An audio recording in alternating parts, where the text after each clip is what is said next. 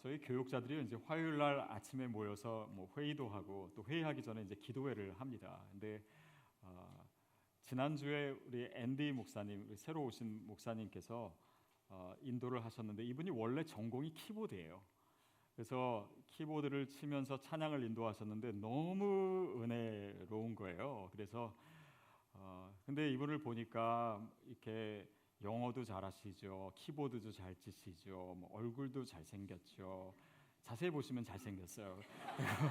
어, 또 성품도 좋고 영성도 좋고 뭐 정말 이분이 너무 너무 하나님이 주시는 것들이 많은 거예요. 그래서 저랑 김항수 목사님이랑 이렇게 어- 서로 얼굴을 보면서 우리는 가진 게 얼굴밖에 없는데 저분은 다 가졌다고. 근데 여러분 또 웃으시는 거 보니까 얼굴도 아닌 것 같습니다. 근데 사람이 뭐 가진 것이 많을 수도 있고 또 없을 수도 있어요. 또 은사가 뭐 여러 가지일 수도 있고 뭐 은사가 별로 없는 사람도 있습니다. 근데 우리가 가진 것이 없고 또 상황이 어렵고 그렇다고 해서 하나님께서 우리 삶에 일하시지 않는 것은 전혀 아닙니다. 오히려 하나님은요 약한 자를 통해서 더 많이 일하세요. 어, 그것이 또한 은혜라고 하는 개념으로 우리가 늘 체험하게 되는 것이죠. 어, 오늘 두아디라 교회에 대한 이야기를 나눌 텐데요. 이 두아디라 교회는 사실은 별 볼 일 없는 일곱 도시 중에서 가장 뭐 부각되는 것이 없는 그런 도시입니다. 뭐 굳이 말하자면 거기에 뭐 직조업이 좀 발달됐고 또 이렇게 염색하는 거 뭐 그런 일들이 좀 있었다 이 정도지 뭐 드와디라 교회 뭐 특별한 것이 없어요. 근데 이 일곱 교회 쓰신 편지 중에 가장 긴 편지가 드와디라 교회를 향해서 쓰여집니다. 창세기를 보면은 어떻게 보면 어, 이스라엘 족장들 중에 뭐 훌륭한 사람들이 많고 요셉도 뭐 아브라함도 있고 한데 야곱 어떻게 보면 인격적으로나 영적으로나 뭐 제일 뒤처진다고 할 수 있는 이 야곱의 이야기가요 창세기 이야, 이야기 중에 가장 길어요. 그것은 어찌 보면 아, 우리의 약함, 우리의 연약함이 있지만 특별히 그 연약한 자들에 대한 하나님의 마음을 보여주는 것이 아닌가 싶습니다. 저는 그런 의미에서 어, 디아스포라 어떻게 보면 사회의 주변부에 있고 또 소외되어 있다라고도 할 수 있고 뭔가 우리가 아, 한 가운데 있지 않다라고 생각하지만 하나님이 우리를 향한 마음과 관심과 계획은 우리가 생각하는 것보다 훨씬 더 큰 줄로 믿습니다. 그래서 우리가 그런 기대를 가지고 오늘 아, 이 본문을 같이 대했으면 좋겠습니다. 특별히 아, 우리가 뭐 약하냐 강하냐 또 우리가 누구냐 어떤 상황에 있냐 이런 것도 중요할 수 있어요. 그러나 그것보다 더 중요한 것은 우리를 붙들고 있는 하나님 또 일곱 교회를 일곱 촛대를 붙들고 있는 예수님이 어떤 분인가 우리가 그분을 어떤 시선으로 보는가 그것이 중요한데 7절에 바로 그 내용이 나와 있습니다. 18절입니다. 18절 시작 두아디라 교회 사자에게 편지하라 이 불꽃 같고 그 발이 빛난 주석과 같은 하나님의 아들이 이르시되 아, 예수 그리스도의 눈을 그 눈이 불꽃 같고 이렇게 아, 표현하고 있습니다. 아, 예수님은 우리를 보실 때요 그냥 개슴츠레한 눈으로 보시는 것이 아닙니다. 눈을 부릅뜨고 불꽃 같은 눈으로 우리를 교회를 보고 계세요. 그러는 한 우리의 삶은 또한 주님이 바라보시는 교회는 저는 견고하고 안전하다고 믿습니다. 주님께서 그 눈으로 보고 계시고 그 다음에 그 발이 빛난 주석과 같은 주석이라고 하는 것은 청동을 의미합니다. 그 발이 빛나는 주석이다라고 하는 것은 견고한 기초를 어, 얘기하는 것입니다. 특별히 이 주석 청동은요 어, 어떤 강도 어, 또 견고함 아, 그것을 나타내는 아, 상징으로 표현된 것이죠. 자, 근데 이런 표현이요 유대인에게 있어서는 굉장히 익숙한 표현입니다. 왜냐하면 이 묵시 문학에서 자주 등장하는 표현이기 때문이에요. 특히 이 다니엘서 2장에 보면은 어, 느부갓네살 왕이 꿈을 꿉니다. 꿈을 꾸면서 한 신상을 봐요. 근데 그 신상이 어떻게 묘사되냐면 머리는 정금으로 되어 있고 팔과 가슴은 은으로 되어 있고 배와 허벅지는 아, 노수로 되어 있다. 그리고 아, 종아리는 철로 되어 있다. 근데 아, 발은 그 발은 어떻게 되어 있냐면 철과 모래로 되어 있다. 이렇게 섞여 있다라고 얘기해요. 여러분 철과 모래는요 잘 붙는 것이 아닙니다. 근데 그렇게 되어 있다라고 하는 것은 그 신상, 그 짐승을 얘기하는 그 시- 신상이 어, 기초가 굉장히 허술하다라는 거예요. 다시 말하면 이 하나님 나라와 대비해서 이 사탄의 왕국, 이 땅의 왕국의 그 기초가 굉장히 허술한 반면에 그리스도가 이루시는 하나님 나라의 그 기초는 굉장히 견고하다. 그런데 그것을 어떻게 표현하냐면 빛난 주석과 같은 하나님의 아들이 하나님의 아들이 누굽니까? 예수 그리스도예요. 그러니까 교회의 기초는 뭡니까? 예수 그리스도예요. 우리 삶의 기초가 어디에 있습니까? 예수 그리스도에 있습니다. 그래서 우리가 그리스도에게 기초해 있는 한 저는 우리의 삶은 견고하고 안전하다고 믿습니다. 오늘날 우리 교회도 마찬가지예요. 상황이 어려운 것 같지만 어두운 시대에 있지만 하나님의 교회는 결코 무너지지 않는 이유는 우리가 뭔가를 잘해서가 아니라 그리스도 위에 서 있기 때문입니다. 그분이 우리의 기초이기 때문이에요. 아, 계시록 6장 13절 14절 말씀 우리 같이 한번 보겠습니다. 13절 14절 시작. 하늘 시작. 하늘의 별들이 흔들려 선 과실 하늘은 하늘은 종이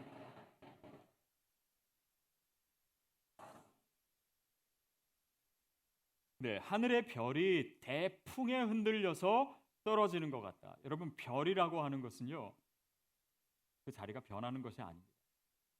그 자리에 남아 있고 그리고 그 별을 보고 우리가 방향을 헤아리고 우리의 위치를 헤아릴 만큼 굉장히 그 위치가 확고한 거예요. 근데 별이 떨어진다라고 하는 것은 굉장한 혼란을 얘기하는 것입니다. 그리고 하늘의 종이 축이 말리는 것 같이 말렸던 종이 축이 아, 말리는 것처럼 하늘이 움직이다. 아, 여러분 하늘이 움직입니까? 움직이지 말아야 될 것이 움직이고 있는 거예요. 또한 산과 섬이 제 자리에서 옮기음에 산과 섬은 그 자리에 있는 것입니다. 확고한 위치를 가지고 있는 거예요. 그런데 이것이 흔들린다라고 하는 것은 극도의 혼란의 상황을 재앙으로 얘기하고 있는 것입니다. 하지만 오늘 우리의 시대를 얘기하고 있습니다. 옳고 그름의 기준이 흔들리고 심지어는 남자와 여자의 기준도 흔들리고 그리고 모든 진리와 가치의 기준이 흔들리는 이 시대를 두고 어, 얘기하는 것입니다. 자, 그런데 그 상황 속에서 하나님의 아들이 우리의 삶의 기초가 된다라고 하는 것은 여기에서 바로 소망의 메시지가 나오고 있다라고 하는 것이죠. 19절 말씀 같이 읽겠습니다. 시작.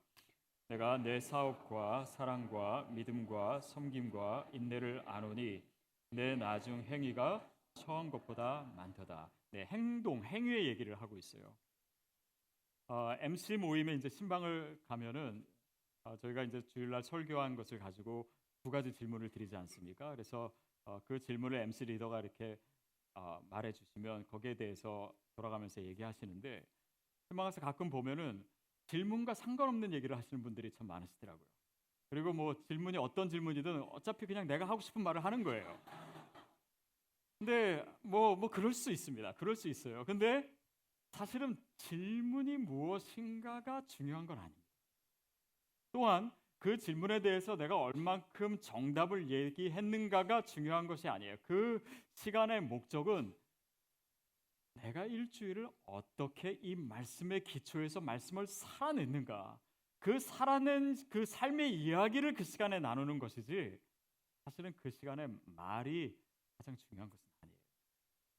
결국 어, 지금 이 계시록의 이야기는 행동에 대한 이야기를 얘기하고 있습니다. 특별히 뭐라고 얘기하냐면 내 나중 행위가 처음 것보다 많도다. 나중의 행위가 처음에 있는 행동보다 더 많다. 많은 어, 여성분들 아내분들이 남편을 원망하는 이유가 처음 행동보다 나중 행동들이 더 약하기 때문 아닙니까? 근데 우리의 영적인 삶에 있어서는 처음 행동보다 나중 행동이 더 많아야 됩니다. 아, 나는 예전에 다 했어. 나 이거 다 아는 거야. 나도 이거 다 경험해 본 거야. 그렇게 해서 이 신앙의 초점을 과거에 둔한 살아있는 믿음을 가지기는 어렵습니다. 왜냐하면 이 하나님과의 관계가 곧 믿음이고 이 관계라고 하는 것은 늘 어, 행동을 자아내게 되고 관계라고 하는 것은 늘 현재적인 의미를 어, 가지기 때문이에요. 자, 그래서 어, 우리가 신앙의 경주를 달려가는 데 있어서 우리가 어떻게 힘이 점점 더, 어, 더 세지느냐, 더 빨리 달려갈 수 있는가. 그것이 오늘 우리의 신앙을 바라볼 때 굉장히 중요한 문제가 돼요. 어, 예전에 제가 학교 다닐 때, 중고등학교 다닐 때는 체력장이란 거 있지 않았습니까? 그래서 뭐, 예, 뭐 윗몸 일으키기도 하고 100m 달리기도 하고 그 중에 또 뭐가 있었냐면 1000m 달리기가 있었습니다.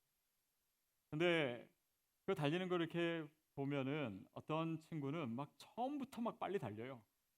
그래가지고 한 두세 바퀴 돌다 보면은 벌써 그냥 헥헥거리고 지쳐가지고 뒤처지는 친구들이 있고 또 어떤 친구는 처음에는 그냥 천천히 달린 것 같아요.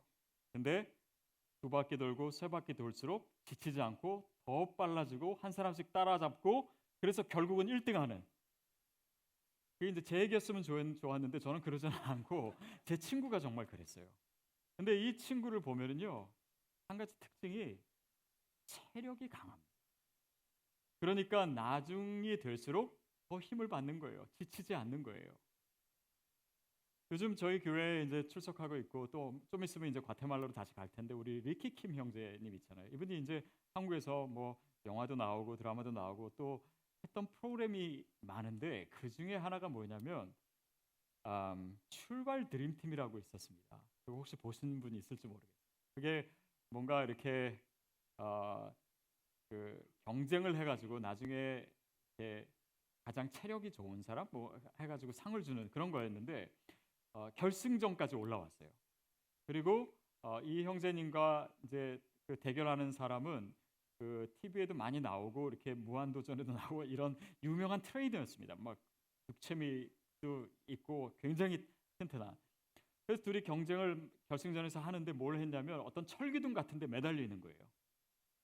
근데 어, 그 리키 형제는 저 위에 있고 이 다른 사람은 힘이 빠져가지고 점점 밑으로 내려오고 그리고 거의 끝에 매달려 있는 상황에 있었고 결국은 아, 이분이 떨어져가지고 리키 형제님이 우승을 했어요.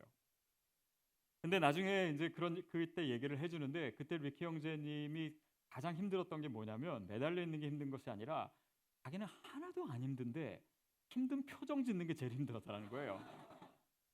그래서 자기는 너무 그게 쉬웠다라는 거예요. 근데 리키 형제님 뭐 가까이 한번 물어보세요. 이분이요 운동을 하는데 이렇게 겉에 보이는 근육 이- 이런 걸 하지 않고 보이지 않는 근육, 잔 근육 거기에 근육이 가득 차 있- 있어요. 그러니까 남들은 그렇게 셀 줄 몰랐는데 사실은 뭔가 이런 상황에서는 그 힘이 나오는 거죠. 여러분 우리의 행위가 처음 행위가 뭐 처음에 우리가 열심히 할 수 있습니다. 뭐 봉사도 열심히 할 수 있고 다 할 수 있어요. 그러나 시간이 지날수록 우리가 그 행위가 더 많아지는 그런 믿음의 가속도가 붙기 위해서는요. 보이지 않는 곳에 근육이 있어요. 그게 기초 체력입니다. 그게 말씀과 기도예요. 그것이 하나님과의 친밀한 관계입니다. 그건 잘 보이지 않아요. 그러나 이 보이지 않는 것에 영적인 힘이 쌓여져 있으면 우리 처음 행위보다 나중 행위가 많을 수 있습니다. 그때 주님이 칭찬하시는 거예요. 저는 저와 여러분의 영적인 여정이 그렇게 되기를 축복합니다. 보세요. 이 다윗도 그렇게 힘들고 어렵고 심지어는 그런 낭망의 상황에서도 다시 오뚜기처럼 일어나는 것은 그 하나님과의 친밀한 관계 아, 때문이었던 거죠. 자, 두아디아 교회를 향한 예수님의 말씀이 계속됩니다. 우리 20절부터 23절까지 아, 같이 읽겠습니다. 시작. 그러나 내게 책망할 일이 있노라. 자칭 선자라 하는 여자 이세벨을 내가 용납함이니 그가 내 종들을 가르쳐 행음하게 하고 우상의 재물을 먹게 하는도다. 또 내가 그에게 회개할 기회를 주었으되 자기 회개하고자 하지 아니하는도다. 볼지어다 내가 그를 침상에 던질 터이요. 또 그와 더불어 간음하는 자들도 만일 그의 행위를 회개하지 아니하면 그 환란 가운데 던지고 또 내가 사망으로 그의 자녀를 죽이리니 모든 교회가 나는 사람의 뜻과 마음을 살피는 자인 줄 알지라. 내가 너희 각 사람의 행위대로 갚아 주리라. 자 두아디라 교회에 있었던 이단 중에 하나가요 선지자 이세벨이라고 하는 여자였습니다. 근데 이세벨이라고 하는 이름은 우리가 익숙하지요. 구약의 이스라엘 역사에 아, 아합 왕의 아내였던 그러니까 시돈 왕의 딸이어서 이스라엘로 이제 시집 올 때 가난 그러니까 아, 그 바알 종교를 가지고 왔습니다.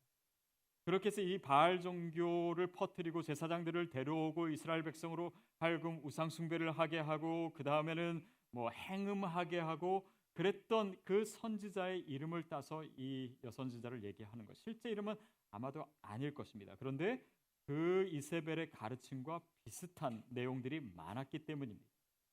아, 결국 그 시대에 사람들로 하여금 타협하게 해서 어, 우상을 섬기게 하고 그 다음에 이렇게 행음을 하게 해서 이것이 종교적 성숙에 있어서 꼭 필요한 것처럼 얘기하고 가르치고 그리고 가르칠 때 어떻게 가르치면 영과 육을 분리해서 아, 진짜 거룩하고 진짜 성숙한 사람은 누구냐면 그냥 어, 영도 깨끗하고 육도 깨끗한 사람이 아니라 육은 지을 죄를 다 지어도 영을 깨끗하게 지킬 수 있는 사람이 진짜 성숙한 거다. 그러니까 어떻게 해요? 이 행음하는 것을 합리화시키기도 하고 더 타락을 원하는 사람들에게 뭔가 그 길을 열어주고 그러면서도 거룩하다고 해주니까 이 사람들이 그 가르침을 더 많이 따르게 되는 거예요. 그게 이세벨의 아, 가르침이었습니다. 여러분 그런데 이 영과 육을 분리하는 것은요. 물론 영주주의의 특징이지만 성경적으로 절대 옳지가 않은 것입니다. 육적으로 범죄하는 것은요. 단지 육적으로만 범죄하는 것이 아닙니다. 영적인 범죄예요. 요셉이 보디발 장군의 아내가 유혹했을 때 뭐라고 얘기합니까? 내가 어찌 이 큰 일을 행하여 하나님께 죄를 지으리까? 이것은 단지 내 자신이나 사람에게 짓는 죄가 아니라 하나님께 짓는 죄예요. 더욱이 또 다윗은 바세바를 범한 후에 그가 회개할 때 뭐라고 얘기합니까? 내가 당신께, 내가 하나님께 죄를 지었습니다. 그래서 육적인 간음이요, 곧 영적인 간음입니다. 그래서 그것을 예수님이 얘기하시면서 너희가 회개해야 된다. 회개하지 않으면 내가 너희에게 엄청난 가혹한 형벌을 내릴 것이다. 내가 너를 그 침상 가운데 던질 것이다. 내가 너를 죽게 할 것이다. 너희가 우상을 그 섬기고 음액을 회개하지 않는 그 죄 때문에 내가 너희를 환란 가운데 던져버리겠다. 그렇게 경고하고 계세요. 여러분 이 성이라고 하는 것은 어쩌면은 우리의 시대에는 예전보다 훨씬 더 자유로워지고 또 그 기준도 바뀌는 것 같고 그래서 뭔가 하나님의 절대적인 진리가 요즘 흔들리는 듯한 그런 생각을 심지어는 크리스천조차 하고 있습니다. 그러나 성적인 그런 정절이나 또 깨끗함이나 이런 것은 시대를 초월하고 크리스천에게 있어서는 항상 진리. 제이디 언윈이라고 하는 제이디 언윈이라고 하는 이 영국의 학자가 있습니다. 근데 이 분이 섹스 앤 컬처라고 하는 아, 유명한 책을 지었는데 원래 이 책을 지을 때 의도는 뭐냐면 아, 문명이라고 하는 것은 성억압의 결과다라고 하는 이 프로이트의 이론을 뭔가 검증하기 위해서 책을 아, 이제 저술하기 시작했습니다. 그리고 문명들을 조사했어요. 86개의 문명들, 뭐 그리스, 로마, 수메르, 뭐 앵글로삭슨, 뭐 바벨로니아 모든 문명을 86개의 문명을 수백 년에 걸쳐 가지고 연구를 해서 결론을 냈는데 이 결과에 이 사람도 깜짝 놀랐습니다. 왜냐하면 거기에는 굉장히 공통적인 특징이 어, 있었기 때문이에요. 뭐냐면 이렇게 써져 있습니다. 일부 일처제와 혼전 순결과 정절을 중요시하지 않은 사회가 다음 세대까지 생명을 유지한 사례는 인류 역사상 한 번도 없었다. 한 번도 거예요. 그러나 순결을 아끼던 사회나 시대는 예외 없이 모든 사회가 지리적으로, 경제적으로, 문화적으로 크게 번창했다는 거죠. 여러분 이 사람은요 크리스찬이 아닙니다. 종교인이 아니에요. 도덕론자도 아닙니다. 그러면서 이 결과를 보고 내가 이 결과를 어떻게 설명해야 될지 모르겠다. 나는 단지 사실들을 조사하고 그것을 기술했을 뿐이다. 뭐 그렇게 어, 얘기하고 있어요. 여러분 이 역사가 이것을 하나님의 뜻을 증명해주고 있는 것입니다. 그래서 뭐냐면 이 성적인 타락은요 문화에 따라서 그것이 기준이 바뀌는 것이 아니에요. 그러나 하나님은 그것에 대해서 심판하시는 하나님이십니다. 이 역사가 하나님의 뜻을 드러내요. 그래서 이 역사가 곧 계시다라고 하는 아, 중요한 개념이 있는 것처럼 오늘날 또 이 문명 가운데서도 우리가 아, 이 문제에 대해서 어떻게 크리스찬 시각을 가져야 되는지가 아, 이 설명을 통해서도 드러납니다. 성은요 그 시대의 문화나 시대의 정신으로 판가름하는 것이 아닙니다. 오직 하나님의 말씀, 하나님의 말씀의 법칙에 따라서 통제되어야 되는 줄로 믿습니다. 이게 우리가 믿는 믿음이에요. 24절 말씀, 25절 말씀 같습니다. 시작. 두아디라에 남아 있어 이 교훈을 받지 아니하고 소위 사단의 깊은 것을 알지 못하는 너희에게 말하노니 다른 짐으로 너에게 지을 것은 없노라. 다만 너희에게 있는 것을 내가 올 때까지 굳게 잡으라. 두아디라에 남아 있어. 이것은 어, 어떤 사람이냐면 이세벨의 교훈을 받지 아니하고 소위 사단의 깊은 것, 그들이 가르치는 것을 알지 못하는 사람들을 얘기하는 것. 다시 말하면 우상 숭배에 빠지지 않고 행음하지 않았던 남은 자들, 소수의 사람들을 얘기하는 거죠. 마치 엘리야에게 하나님께서 700명을 남겨 두셨듯이 바알에게 무릎 꿇지 않은 사람들, 그러니까 우상 숭배와 행음하지 않았던 사람들을 남겨 놓았듯이 두아디라 교회도 그들을 남겨두셨다. 그리고 그들에게 당부하십니다. 너에게 있는 것을 굳게 잡으라. 너희가 가지고 있는 믿음, 너희가 가지고 있는 순결, 너희가 가지고 있는 그 거룩함, 그것을 끝까지 어떤 경우에도 타협하지 말고 가지고 있어요. 왜냐하면 그것이 바로 이 시대를 이기는 능력이 되기 때문이에요. 하나님께서 바로 그 거룩함을 통해서 역사하기를 원하시기 때문입니다. 그래서 크리스천에게는요, 이 거룩이 능력이에요. 여러분 이 능력을 잃지 않게 되기를 바랍니다. 거기에 하나님의 소망의 이야기가 시작되기 때문이에요. 하나님께서 거룩한 저와 여러분을 남겨두시고 이 시대에 이 어두운 시대에 이 타락한 시대에 하나님의 나라의 일을 감당하게 하기를 원하시기 때문입니다. 26절부터 29절까지 읽겠습니다. 시작. 이기는 자와 끝까지 내 일을 지키는 그에게 만국을 다스리는 권세를 주리니 그가 철장을 가지고 그들을 다스려 길거를 깨뜨리는 것과 같이 하리라. 나도 내 아버지께 받은 것이 그러하니라. 내가 또 그에게 새벽별을 주리라. 귀 있는 자는 성령이 교회들에게 하시는 말씀을 들을지어다. 하나님은 이 시대에 물들지 않은 이 시대의 시대 정신과 그들의 기준보다 하나님의 말씀을 끝까지 지킨 그들을 통해서 그들에게 다스리는 권세를 주시겠다 약속하십니다. 어떤 이 세상의 정치 참여를 얘기하는 것은 아닐 겁니다. 물론 그럴 수도 있죠. 우리가 정치나 경제나 어, 어느 곳에서나 우리가 어, 거기에 참여해서 선한 영향력을 가질 수 있습니다. 그러나 그것은 또한 보이지 않는 하나님 나라의 역사예요. 그래서 하나님께서 이 남은 자들을 통해서 이 세상 가운데 이 어두운 상황 가운데 어떻게 하나님의 나라를 확장시키기를 원하시는지 어떻게 선한 영향력을 주셔서 이 시대에 주님의 나라를 확장시키는지 바로 그 얘기를 하고 계신 겁니다. 내가 너희에게 다스리는 권세를 주겠다. 에베소서 5장 5절 말씀 같이 읽겠습니다. 시작. 너희도 정령 이것을 알거니와 음행하는 자나 더러운 자나 탐하는 자 곧 우상 숭배자는 그리스도와 하나님의 나라에서 기업을 얻지 못하는 이거는 우리가 하나님의 나라에 갔을 때 무슨 땅 주신다 이런 얘기가 아닙니다. 더러운 자, 우상 숭배하는 자, 또 탐하는 자, 특별히 음행을 하는 자 그들에게는 하나님 나라의 분깃이 없다. 이 말은 하나님의 나라의 역사는 그런 자들을 통해서 이루어지는 것이 아니다라는 거예요. 거룩하게 남겨져 있는 세상의 소망이 되는 저와 여러분을 통해서 하나님께서 일하시기를 원하십니다. 고린도전서 6장 9절부터 11절까지 같이 읽겠습니다. 시작. 불의한 자가 하나님의 나라를 유업으로 받지 못할 줄을 알지 못하느냐? 미혹을 받지 마라. 음행하는 자나 우상 숭배하는 자나 간음하는 자나 탐색하는 자나 남색하는 자나 도적이나 탐욕을 부리는 자나 술 취하는 자나 모욕하는 자나 속여 빼앗는 자들은 하나님의 나라를 유업으로 받지 못하리라. 너희 중에 이와 같은 자들이 있더니 주 예수 그리스도의 이름과 우리 하나님의 성령 안에서 씻음과 거룩함과 의롭다 하심을 받았느니라. 이것은 단지 뭐 음행을 포함해서 이런 죄악 가운데 있는 자들을 통해서 하나님께서 일하시기가 어렵기 때문에 너희가 어떤 모습으로 하나님 나라의 유업을 받기를 원하느냐? 하나님이 정말 우리에게 이 세상 가운데 이 시대 가운데 하나님의 나라의 그 거룩한 일에 우리를 참여케 하실 때 우리를 먼저 거룩하게 하시는 일부터 나랍니다. 물론 우리의 삶에 여러 가지 죄악이 있었을 수 있습니다.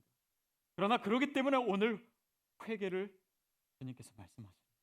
우리가 돌이켜라. 돌이키지 않으면 너희가 멸망하게 될 것이다. 결국 이 거룩하게 된 자를 통해서 예수 그리스도의 기초 위에 서 있는 저와 여러분을 통해서 하나님께서 이 시대를 바꾸기를 원하시는 겁니다. 선한 영향력을 주시기를 원하십니다. 우리가 그냥 믿고 내가 구원받고 그럴 수 있습니다. 그러나 정말 우리가 시드교회에 모인 이유가 이 시대에 하나님의 나라가 확장되는 것에 우리가 사용되기 위해서 온 것이라면 그러기 위해서 거룩해야 됩니다.